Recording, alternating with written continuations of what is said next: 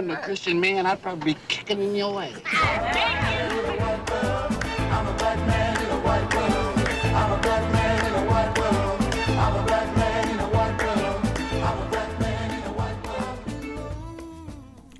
Hello and welcome to the latest episode of the Jaybee's Lowtech Podcast. Today we'll be speaking with Baseball Immortality. That's right, Baseball Immortality. And that'll be next here on the JB's Low Tech Podcast. When you need someone to listen, a lawyer you know and trust. Congratulations to all the Minnesota businesses that scraped through the last year. It sure hasn't been easy, but we've done it together. And while we certainly need to move forward, it's good to reflect on what we've been through and the many losses. Here at Bradshaw and Bryant, we held a lot of Zoom meetings, increased our phone calls, and have done our best to keep up with all the changes while continuing to provide quality work. We'd like to thank everyone that turned to us with their personal injury and criminal needs, as well as the courtrooms for bringing the community back together to serve justice. We look forward to being part of Minnesota's growth and success for many years to come. I'm Mike Bryant from Bradshaw and Bryant. I hope you're never injured in a collision, but if you are, don't sign anything till you've talked to us. Find Bradshaw and Bryant, personal injury attorneys at minnesotapersonalinjury.com. Seeking justice for the injured. Bradshaw and Bryant.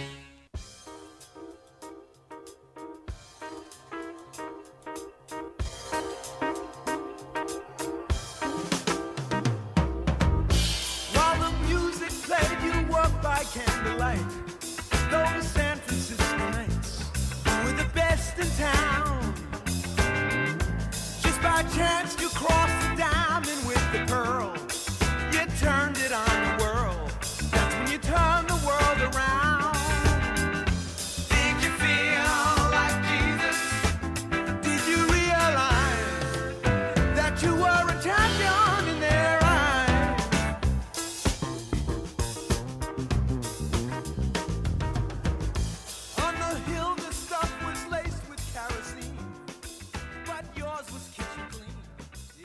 Welcome back, ladies and gentlemen, to the Jaybee's Lowtech Podcast. As in my opening, I said we'd be talking with Baseball Immortality, and I'm not lying to you.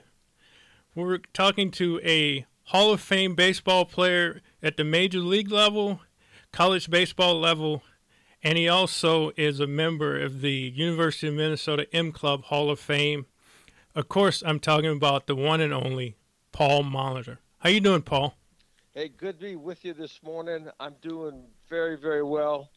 Um it's always a little humbling to hear a, a nice introduction like that, but I do appreciate it. Well, it's I understand the humbling part, but it's all true. Yeah, let me uh, for those who don't maybe don't know Paul, let me give you some uh, highlights from Paul outside of the Hall of Fame.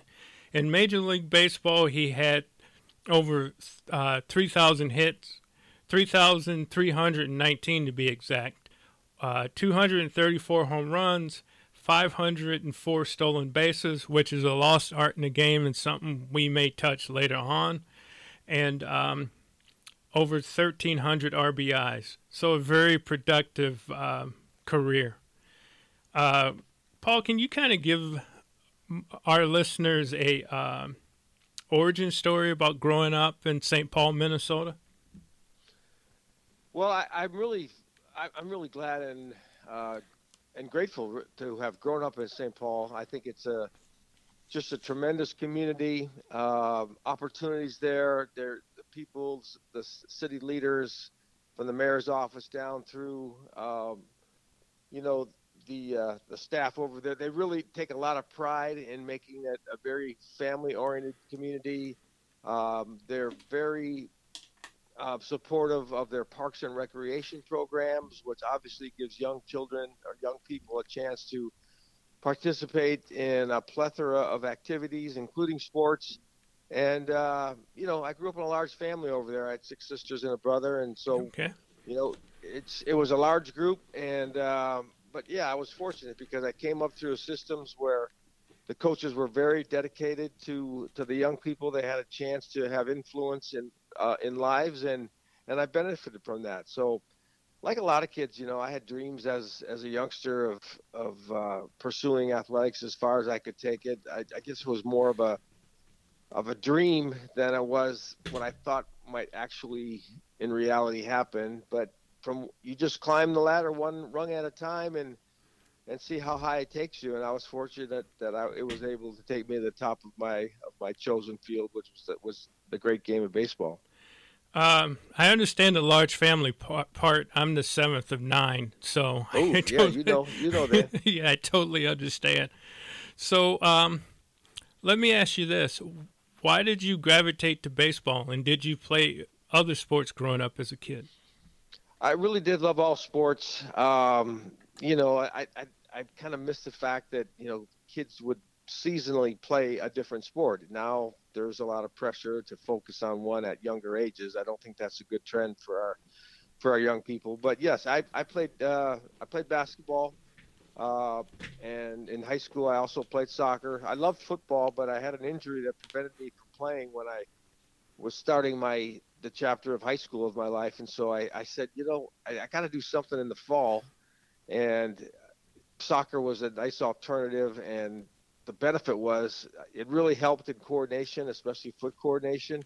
And by the time basketball would roll around in November, I was always in really good shape because in soccer you do Right. a lot of running. Yep. But yeah, th- those were my my three high school sports. Uh, I think baseball kind of was always at the forefront. I, I was a big listener of Twins games back when I was a kid. I'd you know have a little transistor radio when I was doing my homework and listening to for the older people out there, you know, the Herb Carneals of of the world, and um, just followed the Twins very religiously as a kid. I had the boyhood boyhood heroes of people like Tony Oliva and Harmon Killebrew and Rod Carew and and you know it just kind of gave, gave me something to aspire to. But I I I just think that in playing all the sports that I always thought that baseball was the one that I had the most passion for.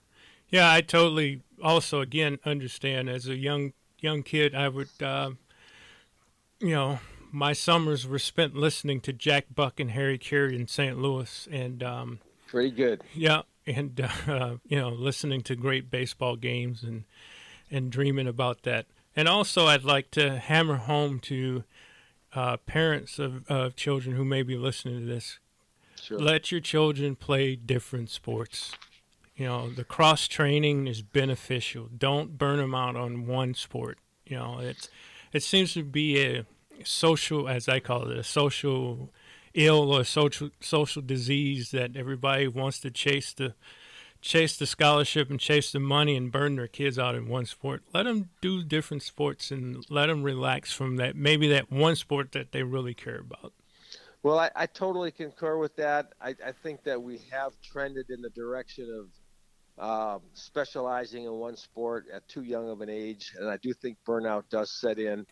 Um, and I try to, you know, when given an opportunity, and you know, speak out on that. I, I think part of the j- enjoyment of, of the youth was the fact that you know you you would look forward to, you know, when the snow would melt in the spring and you get your glove out and start thinking about baseball and Mm-hmm.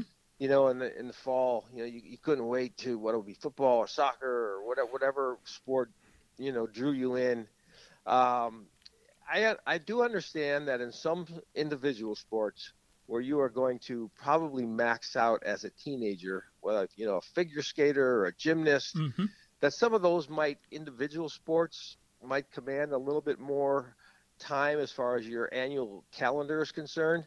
But other than that, the team sports, I, I feel bad. These these parents, that it's it, part of it is their responsibility to let their kids play multiple sports, but they're getting so much pressure from coaches that your kid will be passed up or he won't make a team unless he goes to this camp during this off season, and it's just kind of um, spiraled into that. And I do think part of it, like you said, is chasing scholarships and things of that like. But well-rounded, more opportunities, different sports. I think it all adds to not only the enjoyment, but you know, a more well- well-rounded person, um, and more specifically, an athlete. Well, the, the other thing parents have to understand about people who are pushing more leagues and more camps and whatnot, that's their source of income. So of course they're going to push it. You know, which is a sad statement. Yeah, there's no doubt that that's one of the factors as well. Yeah. Okay, so you and I uh, share a thing in common. We're both in the uh, University of uh, Minnesota M Club. And uh, why did you choose the University of Minnesota? Well, I'll tell you, I, you know, coming out of high school, I started to maybe have some belief that someday I might get a chance to play some form of professional baseball, even if it was only a minor league stint. Uh, I wasn't sure how far it was going to take me, but I knew that I, high school had gone well enough that I might have opportunities. And I was drafted by the St. Louis Cardinals coming out of high school, Oh. but I was a very I was a very low round pick. Okay. And uh, and I, to be honest with you, the numbers were I think they offered me like four thousand dollars. Yeah. And Mhm. I asked for ten. I asked for ten. Right. And when the University of Minnesota uh, came forward with an opportunity to pay for my tuition, I thought that had tremendous value. Um, Dave Winfield, who had I grew up in the same neighborhood in St. Paul. Mhm. I had followed his Gopher career. Um, he was a senior in college when I was a senior in high school. And they went to the College World Series, and I remember listening to the games and just thinking it'd be so cool to be able to wear a uniform of your home state and play collegiately. So when the things when it kind of fell through with the Cardinals, um, you know, my my best option was was certainly to try to continue my education and play some college baseball, and that and that's what led me over to uh, to Dinkytown. Well, it's it's it's uh, interesting fact that uh, the little town of little city of St. Paul in the area you guys grew up in had three baseball Hall of Famers. Yourself, Dave Winfield, and I always forget the name of the third person, even though I can see his face. He's a Twins broadcaster, and he broadcasts Jack. Yeah, Jack, Jack Morris. Jack Morris. Uh, uh, Why I keep blanking Jack's name, I don't know, but yeah, the, the the winner of the famous Game Seven against the Atlanta Braves. But um, but yeah, that area to have three Hall of Famer. What? And I know you kind of spoke about it earlier, but any other comments about what brought that to happen? Well, I think an outsider's perspective would tell you that maybe three Hall of Fame hockey players would come out of St. Paul, Right. but most likely not baseball. We're just not known as a, as being a particular hotbed, uh, mainly because the seasons are so short here. Um, you know, you're eventually compete at the collegiate level and professionally against guys that who played way more baseball than you did growing up, just because of the climate situation. Um, and you know, to add to that list, we you know Joe Mauer will be going on that Hall of Fame Yes. ballot in a few years, and and uh, potentially we could make it four. So um, I don't know. I, I think it's not really a prideful thing, but it's you know to think that I, I, I played against you know I played on the same playgrounds as Dave did in St. Paul, and Jack and I were competitors in high Mhm. school. Um, I, I just think it's it's it's a kind of a, one of those cool trivia facts. And one of the highlights, really, the All Star game was at the Metrodome in 1985, and um, all three of us made the American League team. So. Um, Oh, you that's know, really cool. for- yeah, the three of us got to play in an All Star game in our hometown and represent the city. It was it was a nice moment for us. Again, this is uh, the Jaybee's Lowtech Podcast, and we're talking with uh, Hall of, Major League Baseball Hall of Famer Paul uh, Paul Molitor. And um, so, you how was your how was your time at the U and your your baseball and whatnot? I know you played under Dick Se- the great Dick Siebert and uh, a uh, classmate of yours, I believe you guys were there at some time together, was the present head coach John Anderson. Yeah, um, my my my. I only went three years because I signed after my Right. junior year. Um, but it was it was a great chapter of life. I, I, I think that you know to be exposed to you know a, a big campus and and enjoy the a- educational aspect of my experience there, but certainly it was a social development time too. Uh, You know, you kind of expand your your friendship circles. You have a chance to play um, a Division One sport and do some travel. Um, and and you kind of for the first time see how you match up not only against Minnesota athletes but other athletes from around the country. Um, John Anderson, who is still there, you know, one, just an amazing career he's had. Um, the short story with John was he tried. We both tried out the same year as freshmen. Mm-hmm. He, he, he didn't make the team, and he Right. stayed on the he stayed on as a student manager Right. e- eventually um, the year probably right after I left, he took on an assistant coaching job, and it was only a couple years after that where he got the head coaching job, and now he's been there 40 years. You know, it's just like it's been a remarkable run, and I I just like to send kudos out to him because everybody that's been through his program, you know, fond, fondly refer to him as 14, which is the jersey number he wears, and Mhm. um, has just had a tremendous legacy, legacy there and has really had influence on a lot of people going on to be very successful in life, not just necessarily their baseball. Yeah, he he always starts the season and his recruitment speak uh, pitch to parents is not only is he here to possibly get your child to the majors or the next step of baseball, but also the next 50 years of life, which a lot of people don't think about as coaches as they recruit. And um, hopefully a lot more will start to think that way because it's you know at some point it all ends. Even in the major league it all ends and you got to do something else after that. Well, it, it's it's it's very wise, but it, in some in some ways, it's it's just common common sense to to have a broader perspective of your you know of your of your lot of your years that you're going to live. Um, I always say that, but you know, I, I played 21 years in the major leagues, and when I retired, it, it had been half my life because I was 42 upon retirement, and um, you know, it's just the game. The game waits for no one. It's you know, Right. I mean, you're all going to be left in the its trail somewhere along the way, no matter how long you play the game. And and to have John's perspective on, you know, the 50 years or whatever it is that you're going to live, that's that's what your college life sets you up for. And I think that's a, a tremendous selling point that has been one of the reasons he's been so successful in that role. yeah i mean that that hearing that even had an effect on me because it was like you know yeah that's right you know i i can only be a student manager for so long what am i going to do once i get out of here you know Yeah.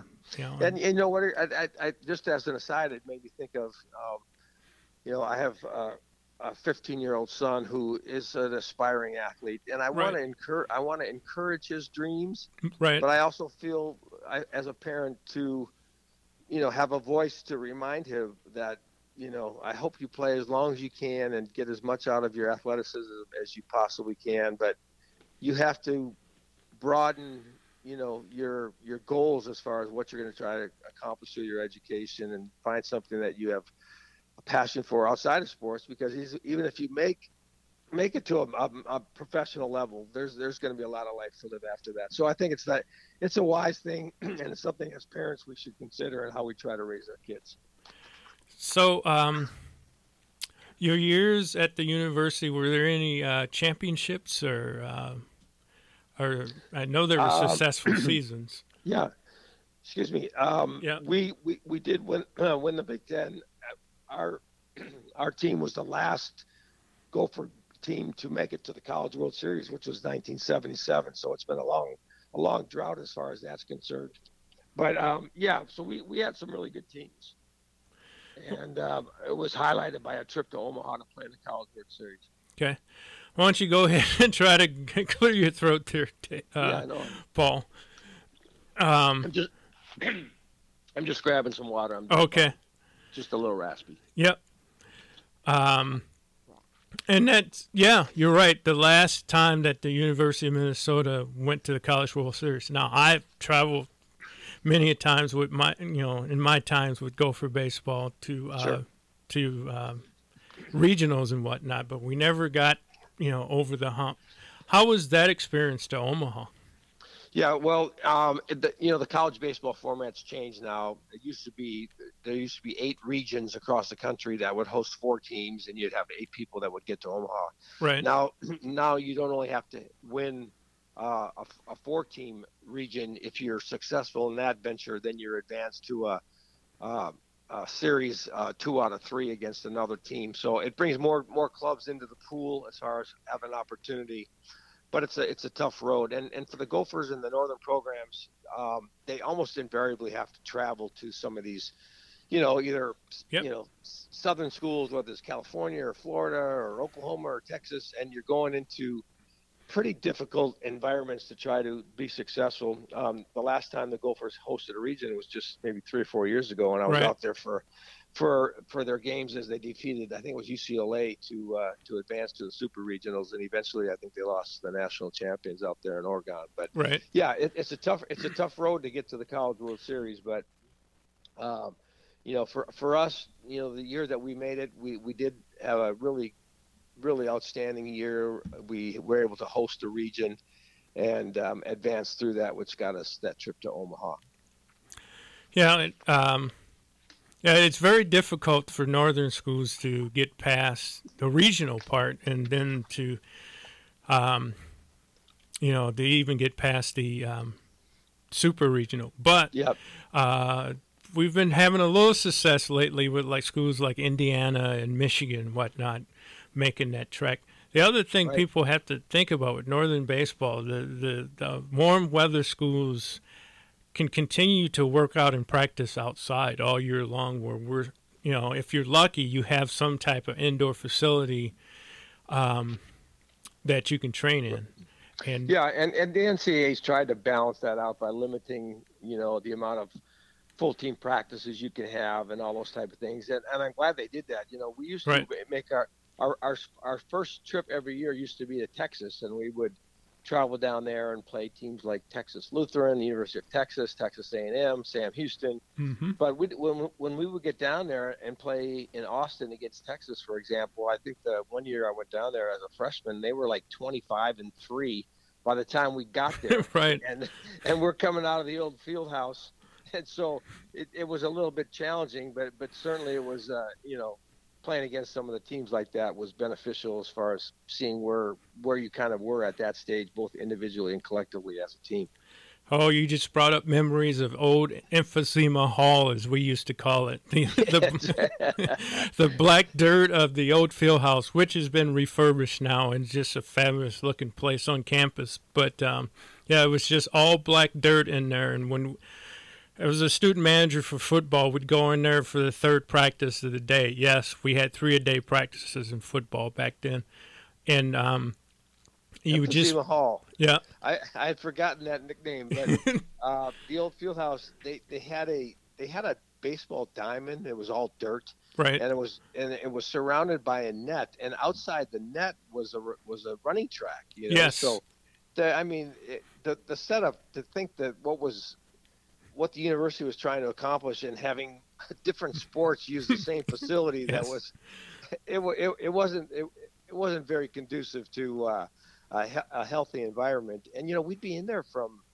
you know when schools start back up in january after the christmas break and we'd be in there for 10 weeks day Right. after day and, and you know we we couldn't wait to get to texas I mean, Right. that was just you know get out there and, and see some real grass and get a chance to breathe some fresh air. It was uh, it was welcome relief to say the least. And now with the the facilities they have over there, maybe if they get a weather break, they can get outside earlier because you know they have the field turf field at the stadium, and um, but also uh, they share a uh, a more conducive indoor facility with uh, with the softball program, which is very, you know, very time uh, helpful and you know also athletically helpful for the players. So Yeah, they, they certainly can accomplish a lot more and get prepared to start a season with the facilities they have now, which is good to see. right, And you know, we got we got that new stadium built. I don't know, it was seven, eight, nine. I don't know how many years ago. Um, after Siebert Field had kind of outlived yes, its um, practicality, and so that's really been beneficial. The fact that they have the turf field and and uh, you know they with the weather we we have we're faced with in April, um, they still have a chance to get a lot of their games in. So that's a good thing. Right. Well, and you get through your your your three years at the University of Minnesota, and you get uh, now. Do you get drafted again, or did you sign as a free agent out of college? No, no, I um, I had to go through the draft protocol again, and I was uh, I went from I think a 26th round pick out of high school to being a first round pick after my third year at the university. Uh, baseball requires you either to be a you know um, you have to complete at least three years before Right. you're eligible for the draft. So. Mhm. Um, it worked out great. I, I kind of worked my way up the draft board somehow during the course of that season, and um, I was picked third, um, preceded by a couple guys that uh, ended up having good careers. Harold Baines was the number one pick Yeah. um, that that particular year and had an outstanding career with the White Sox. And think there's a pitcher named Bill Gullickson who went second, who pitched for a long time as well, and then I was the third pick. So, um, yeah, it was. Uh, you know, I, we were still competing at that time, getting ready for the College World Series when the draft occurred. So, you know, I was just floating through that entire experience down there in Omaha, and and looking forward to hopefully doing as well as we could in that World Series, but also knowing that I had an opportunity to, you know, join the professional ranks once that once that Omaha experience concluded.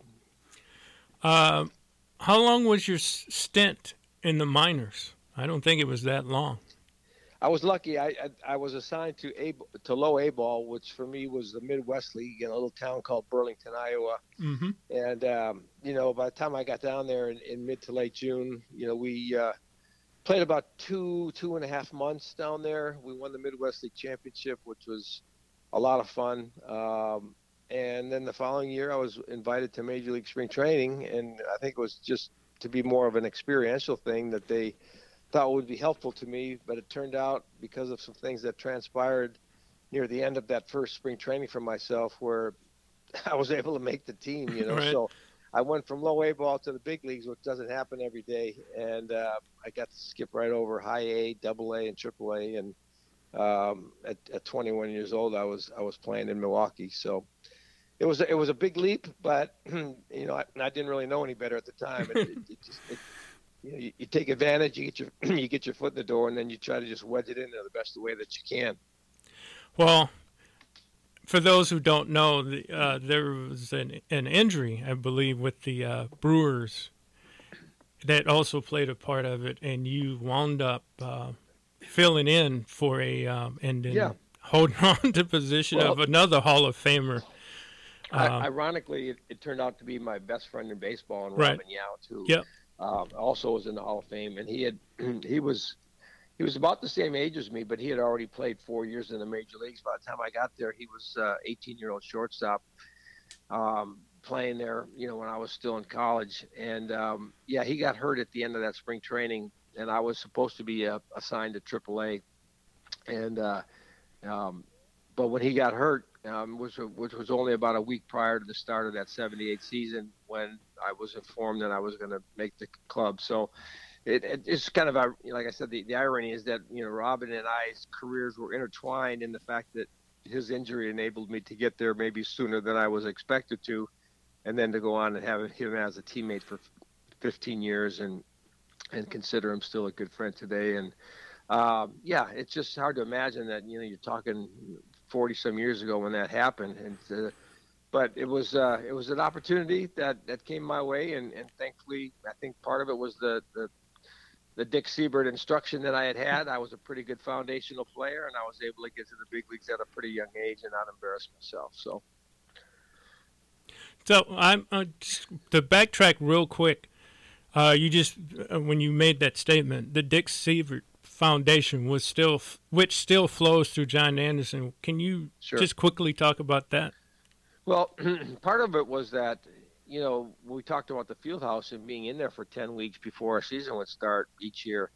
Um, you, you know, it was a great opportunity to pound home the fundamentals of the game, whether it was on the defensive end, you know, how to, you know, how, how, how a team works together collectively defensively. You know, you established um, things from, you know, just routine plays to bunt defenses to pitchers fundamentals and then and then you also had opportunities to, to work on your base running because there would be situations that you could practice inside like that. So i just think that you know obviously he wanted individual skills to flourish but he was going to make sure that his teams were not going to be the type of teams that beat themselves with foolish mistakes and not understanding the basics of good fundamental baseball.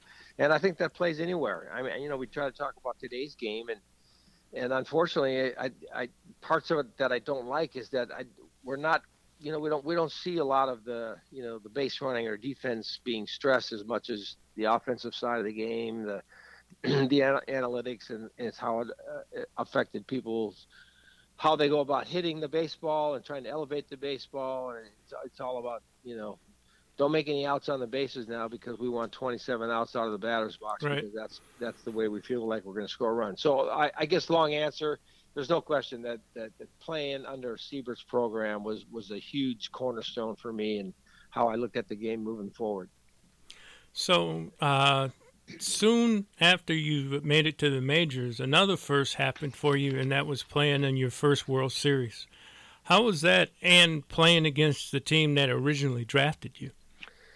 Um, yeah, yeah. You know, I I just got, you know, just concluded another World Series. Um, you know, just a short time ago, and I can't help but every time I watch a Fall Classic now to be reminded of those experiences that I had in participating in that. It really is the pinnacle professionally to you know to play in a championship series like that, where you know that you're going to be the hopefully the last team standing. I think I was 25 when I got to the World Series my first time, and um, kind of somewhat presumptuously thought it would it would happen more than right. only one more time down the road. But um, yeah, it, the game was a little different. You know, you only had to advance through one series to get to the World Series. We didn't have wild card. We didn't have the extra divisions. It was four teams that got in, and uh, you know, it was we had to we had to beat a California Angels team to get to the World Series that had uh, a lot of very recognizable names, Hall of Fame players. I mean, you know, you know, Rod Carew was, was on that team, and Reggie Jackson and Fred Lynn. I mean, they were they were loaded, and sometime somehow we got through them and was able to get on go on to play your St. Louis Cardinals. Yes, way, way back in there in 1982. So um, it was great. It was it was a little bit of a whirlwind. I think as a young player, maybe you don't slow it down mentally and visually as well as you would like to. Um, it gets a little blurry in that regard.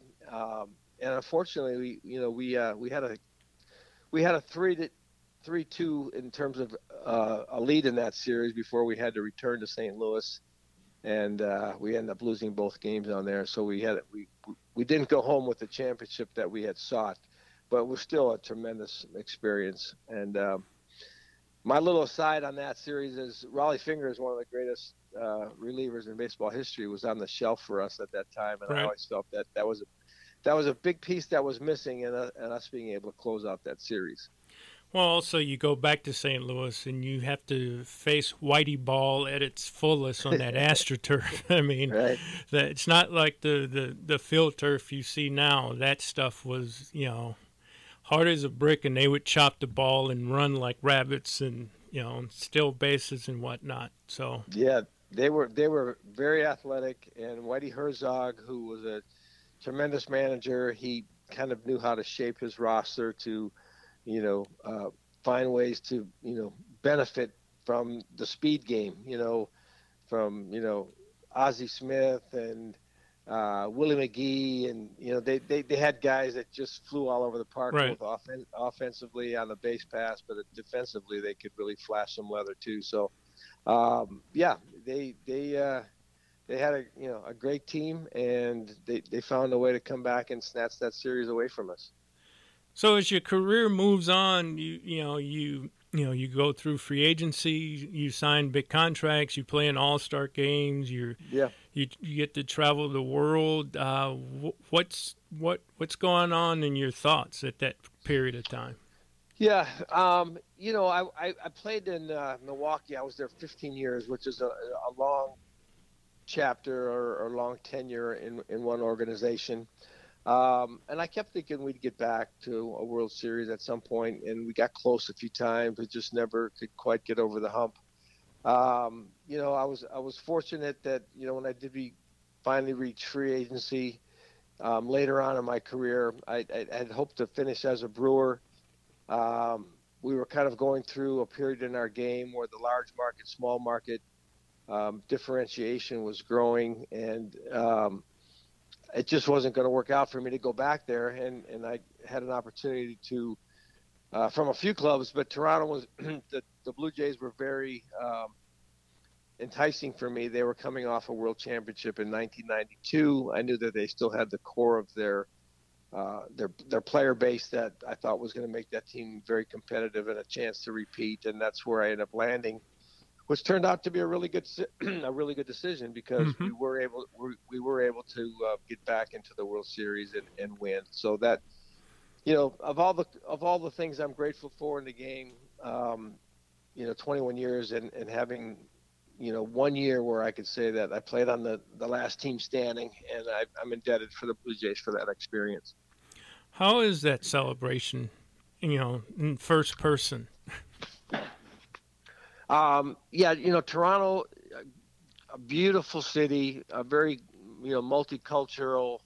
Um, it's kind of like it, it, it's got a lot of New York flavor to it. You know, there's there's Little Italy and there's Chinatown and just uh, you know a, they're they're on fire for hockey, obviously the with the with the with the Maple Leafs up there. Right. But but the Blue Jays carved their niche, and um, I don't know if people can understand this, but the year that I my first year that we went up there, um, we drew.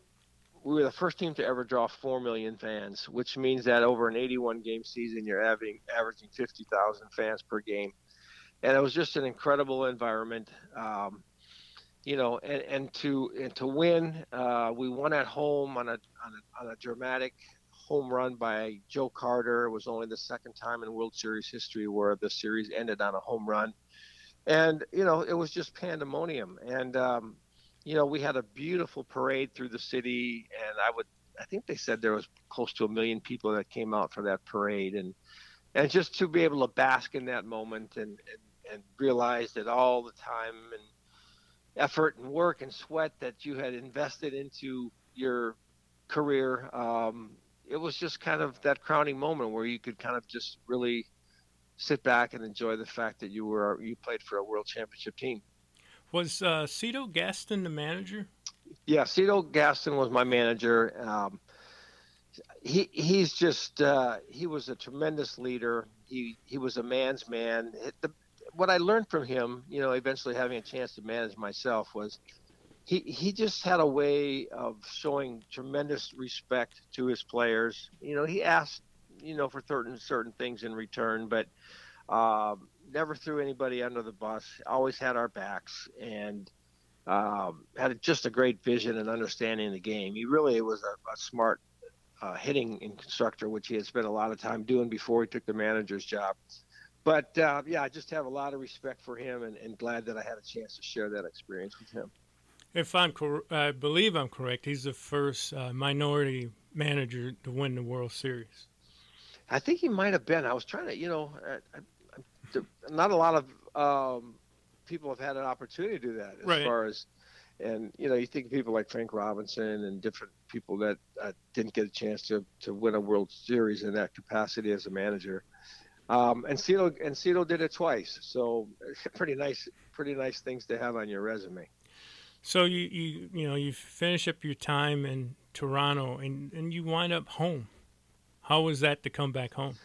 Yeah, kind of full circle. You know, I uh, I you know I by the time my third year in Toronto had completed, you know, I, I was 40 years old and didn't know how long I was going to play. You know, I had dreamt about playing for the Twins as a kid, but you know, at some point you say, well, it's probably not going to happen.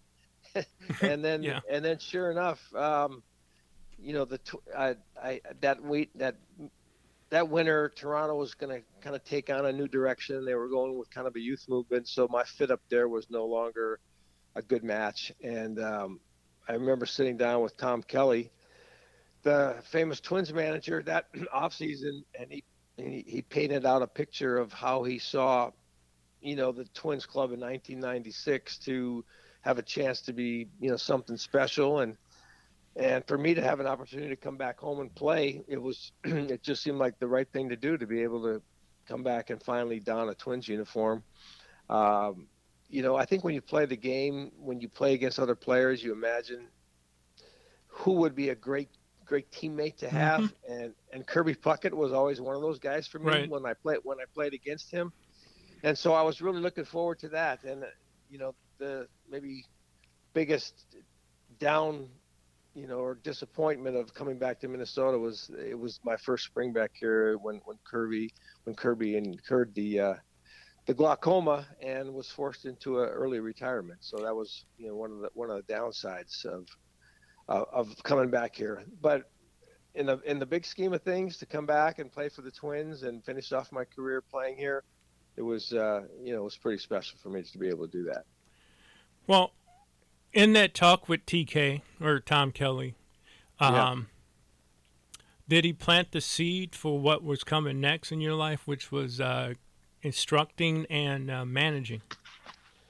Um, I, I don't think so much initially. Um, I just remember him kind of talking a lot about how the the '95 team had uh, finished their year, um, the things that he saw that he felt were integral pieces of a team that could get back into championship contention, and um, you know he believed it first and foremost. But it was a it was a convincing argument and and you know I didn't really lead on that Minnesota was kind of my first choice at that Right. time because that's kind of where I was hoping I would end up. But that that kind of sealed sealed the deal for me.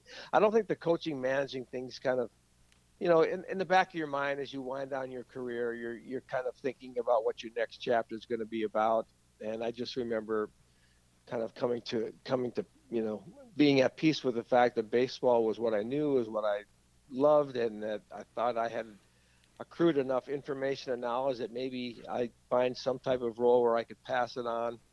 Um, I wasn't sure exactly what that was going to look like, but you know, eventually that took shape, and you know, I've stayed in the game in, in some capacity, mo- mostly coaching or managing over the past 20 years now. Yeah, you you became. Uh, I think you started off as a roving instructor in, in uh, hitting and base running. Yeah, you know, I, I did coach for um, Tom Kelly's team for a couple of years back in 2000 and 2001. Um, I was on his coaching staff, and then and then uh, Gardy came in, and and uh, I ended up moving into a minor league player development role, which I did for a long time, and I focused primarily base running. Um, but I, I've always thought that coaches, um, even at the major level, minor league level, that there should be some crossover. You should be able to you know the hitting hitting coaches can help the pitching coaches and the pitching coaches can help the hitting coaches and, Right. but but my primary um, areas were were infield defense and base running were the two things that I was asked to kind of be the the stress points of my uh, of, of my instruction Yeah, the uh, the late pitching coach Todd Oaks would always say the key to baseball was locate the fastball, and no, matter if you were a hitter or a pitcher, locating the fastball was the the key to the game, as he always said. Yeah, I, I still think that that plays. Although we, we've seen, it's kind of ironic that in, in the major league game now, um, the average velocity is higher than it's ever been. Right. I mean, you can, even though I, I still argue a little bit that they measure velocity different than they did 20 years ago. So I, I don't think it's as significantly higher as it appears to would be with the numbers you see on television. But they, they throw it harder than they ever have, and yet the fastball percentage is lower than it's ever been. So um, locating your fastball always going to be a huge part of success for a pitcher, but they certainly know how to spin it now too. And for a hitter too, I mean, um, pitch recognition and, and understanding, you know, what kind of swing you need to put on what pitch is, is for me something that's not taught enough. Um, yeah, there, you know, I don't like that we're kind of going to the one swing mentality, which is more of a uh, a way to create lift or launch angle, as they say. Uh, but yeah, it, it fastball location. Um, I, I, those guys that can master that usually are going to be pretty successful. So you do a few years in the minors, and then you, um, you get the call from your hometown team again, Yeah, um, and that's to manage the big club. yeah. what were your thoughts as that was uh, taking place? Uh, you know, I kind of thought, you know, I thought about managing, you know, at earlier stages. I, I thought maybe that opportunity had passed me by, but you know, lo and behold, circumstances just kind of came together where, you know, Gardy was ready to, you know, do something different. He had been there for a long time, and Terry Ryan, who was a general manager, I'd worked with as a player and as a coach and a player development for a long time, and um, I he asked me if I would be interested in interviewing for that job, and I, you know, you're always considering your own your personal circumstances, but it felt like the right time to give it a shot. Didn't know I was going to get the job, but when I was notified that you know indeed they were ready to make that commitment, I, I couldn't have been more excited. I mean, when you think about it, you know, having a chance to to play as long as I did, and and then you know work for the Twins where I grew up, and then have a chance to manage them um, it was it was a little bit surreal. You know, I, I hadn't had any man, managerial experience, even though I felt like I, you know, was was ready for it because of my experiences in uh, various aspects of the game. Um, and I loved I loved every minute of those four years I had a chance to do that. We had, you know, we, we had a couple years that were pretty good. We made it into the playoffs one year. We had one year that was particularly disastrous too. I think we set the all-time record for losses in the year 2016, and that was that was tough. But like it's just like life, though. You know, I mean, Right. you, you take you take you take the bad experiences and the adversities, and and you you know you learn from that, and hopefully your character grows and your integrity grows. So, um, yeah, I. I I, I, I look back really fondly on, on the chance that I had a chance to manage the Minnesota Twins for four years. It was it was a great experience, and the only disappointment was that I had hoped to um, bring another World Championship back to uh, the state of Minnesota, and, and we didn't didn't achieve those goals. But then some, uh, as that was going on, and after that happened, then some personal um, accolades hit that I spoke about at the beginning of the show. Um, uh, being named to the Major League Baseball Hall of Fame, the College Baseball Hall of Fame, and also the M Club Hall of Fame. Um, that must be very gratifying for you. Um, yeah, they they all are, and you know they're they're kind of inclusive, yet they're still kind of separate. I mean, you know, the the university's history, um, uh, as far as their you know their athletic history, it's just you know so many people that have that have graced that campus and uh, had a chance to excel in their you know selected sport. You know, baseball actually I think the longest Yes. running program at the university. So um, I was I was honored by that. It's it, I, I feel that they you know they they gave me great opportunity. They gave, me a chance to be a college athlete and and and eventually to, to enter that was was special. The College Hall of Fame.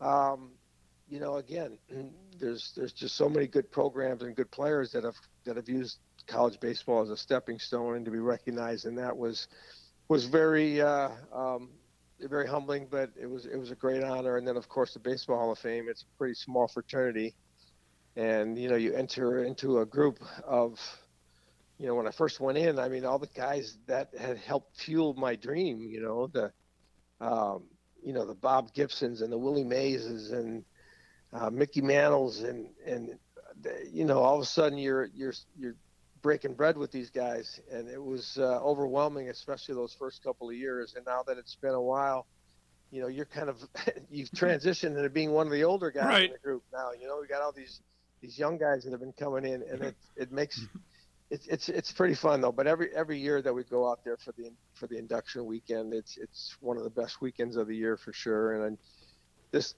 past year we had a little bit of a smaller gathering because of still coming out of COVID, but you know, watching Derek Jeter go in, who I had a chance to play against when he was a young player, and Larry Walker, and then of course Ted Simmons, who was my teammate in Milwaukee, went in this year. Yeah. So it's just um, it, it's it's just a really uh, great group of men that aren't.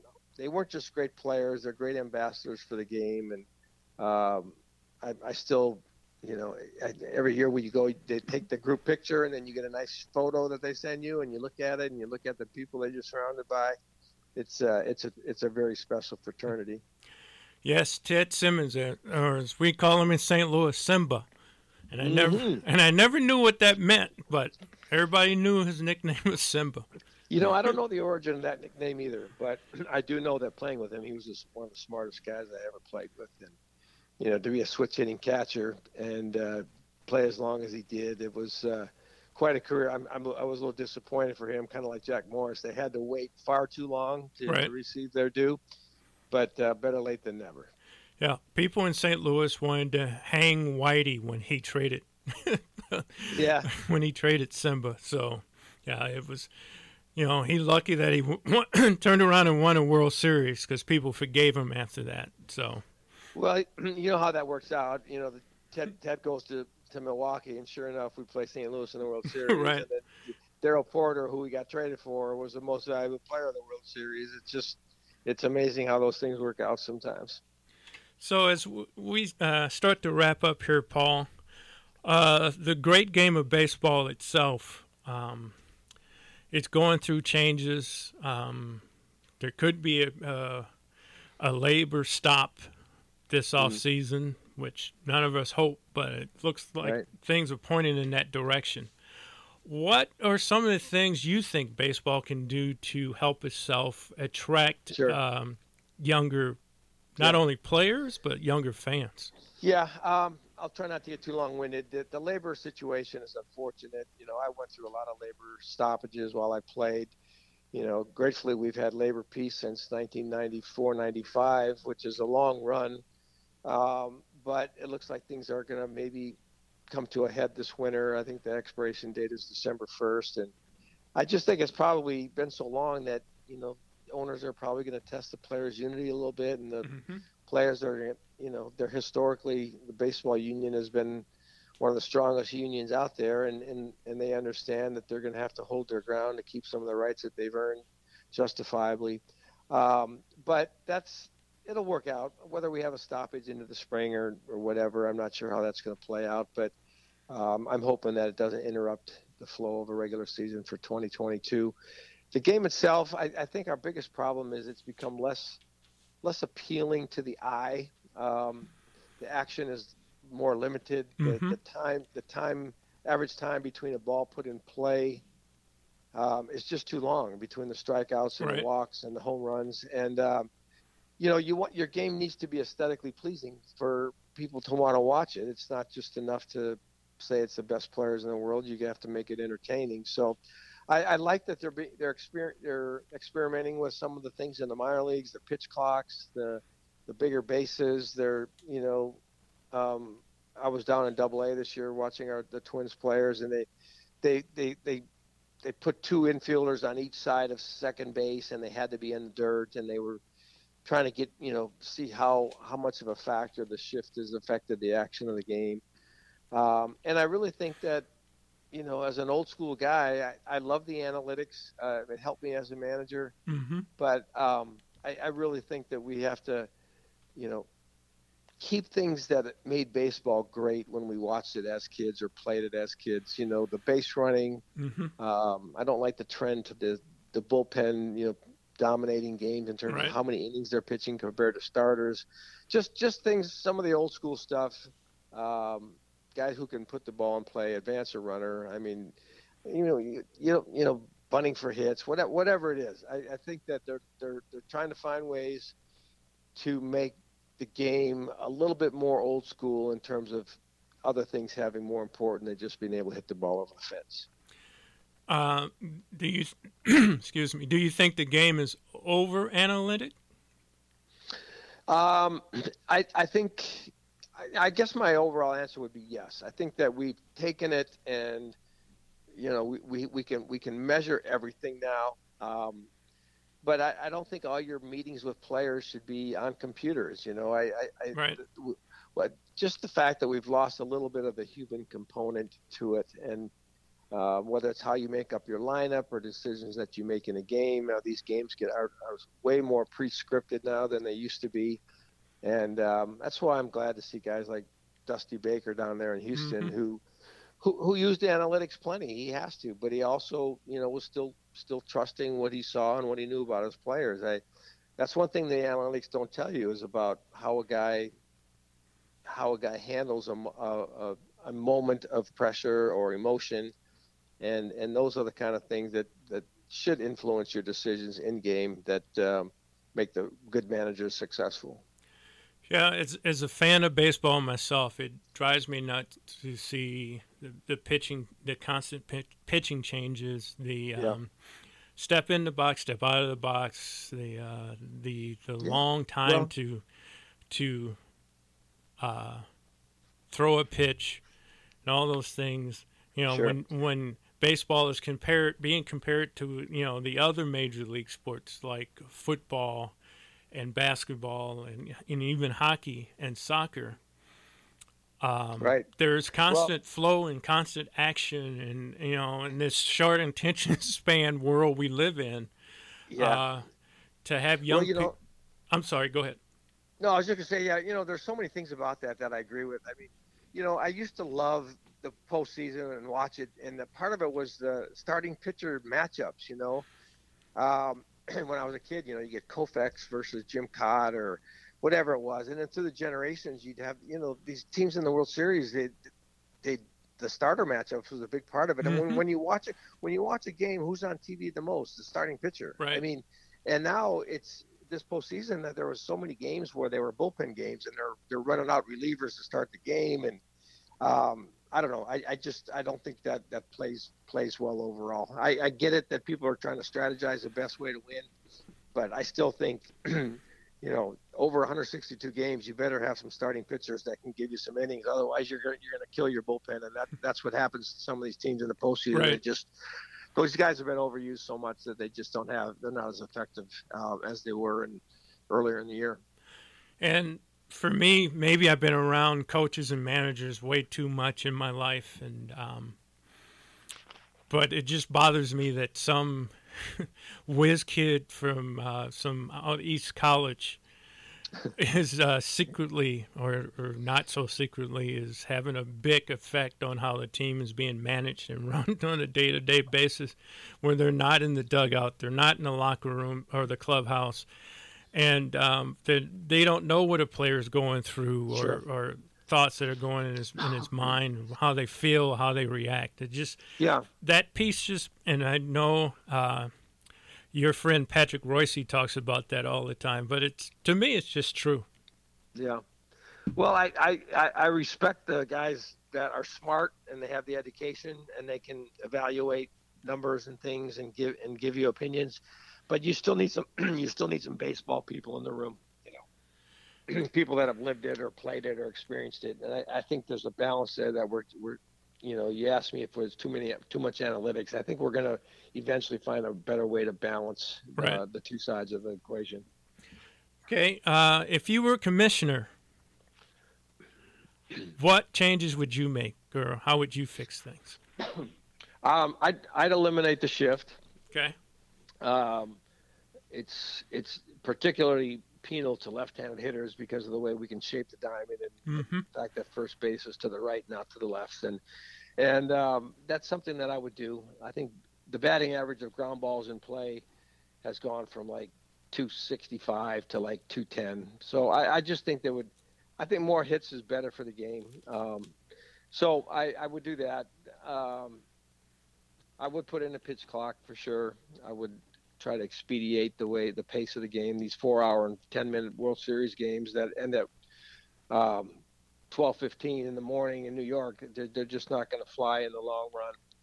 Um, the one rule that I, you know, there's some other things are, are, are regarding pace of play that I would consider, but the one rule that I've always not liked, and it's kind of just a, as a sidebar, um, hmm that, that, that that running box down the first base lane right.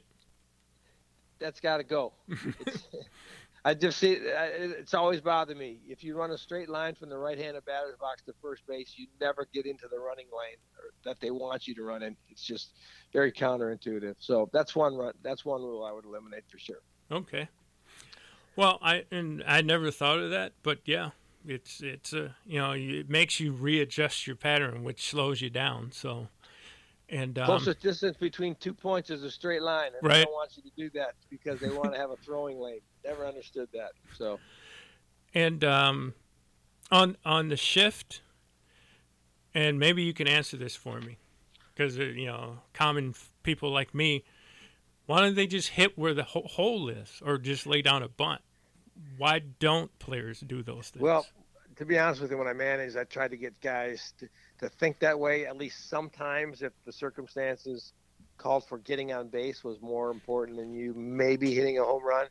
Um, but, you know, we're, we're the game and the analytics are telling teams and staffs and that now that the best chance to score runs is by driving the ball. Doubles and home runs are what they're looking for. And if you're trying to guide a pitch to the other field just to try to get a hit, um, they they don't think that that, that what pays off in the long run in terms of overall offensive statistics. So I don't know. I I I would I can only imagine. I would have loved to have hit against the shift, or you know. right? So there's got to, you know, it's again, it's, if the situation calls for it, I, and that's one thing in the postseason this year, I was glad that it looked like some people actually thought about those kind of things more so they do than they do over the course of a 162 game season. So.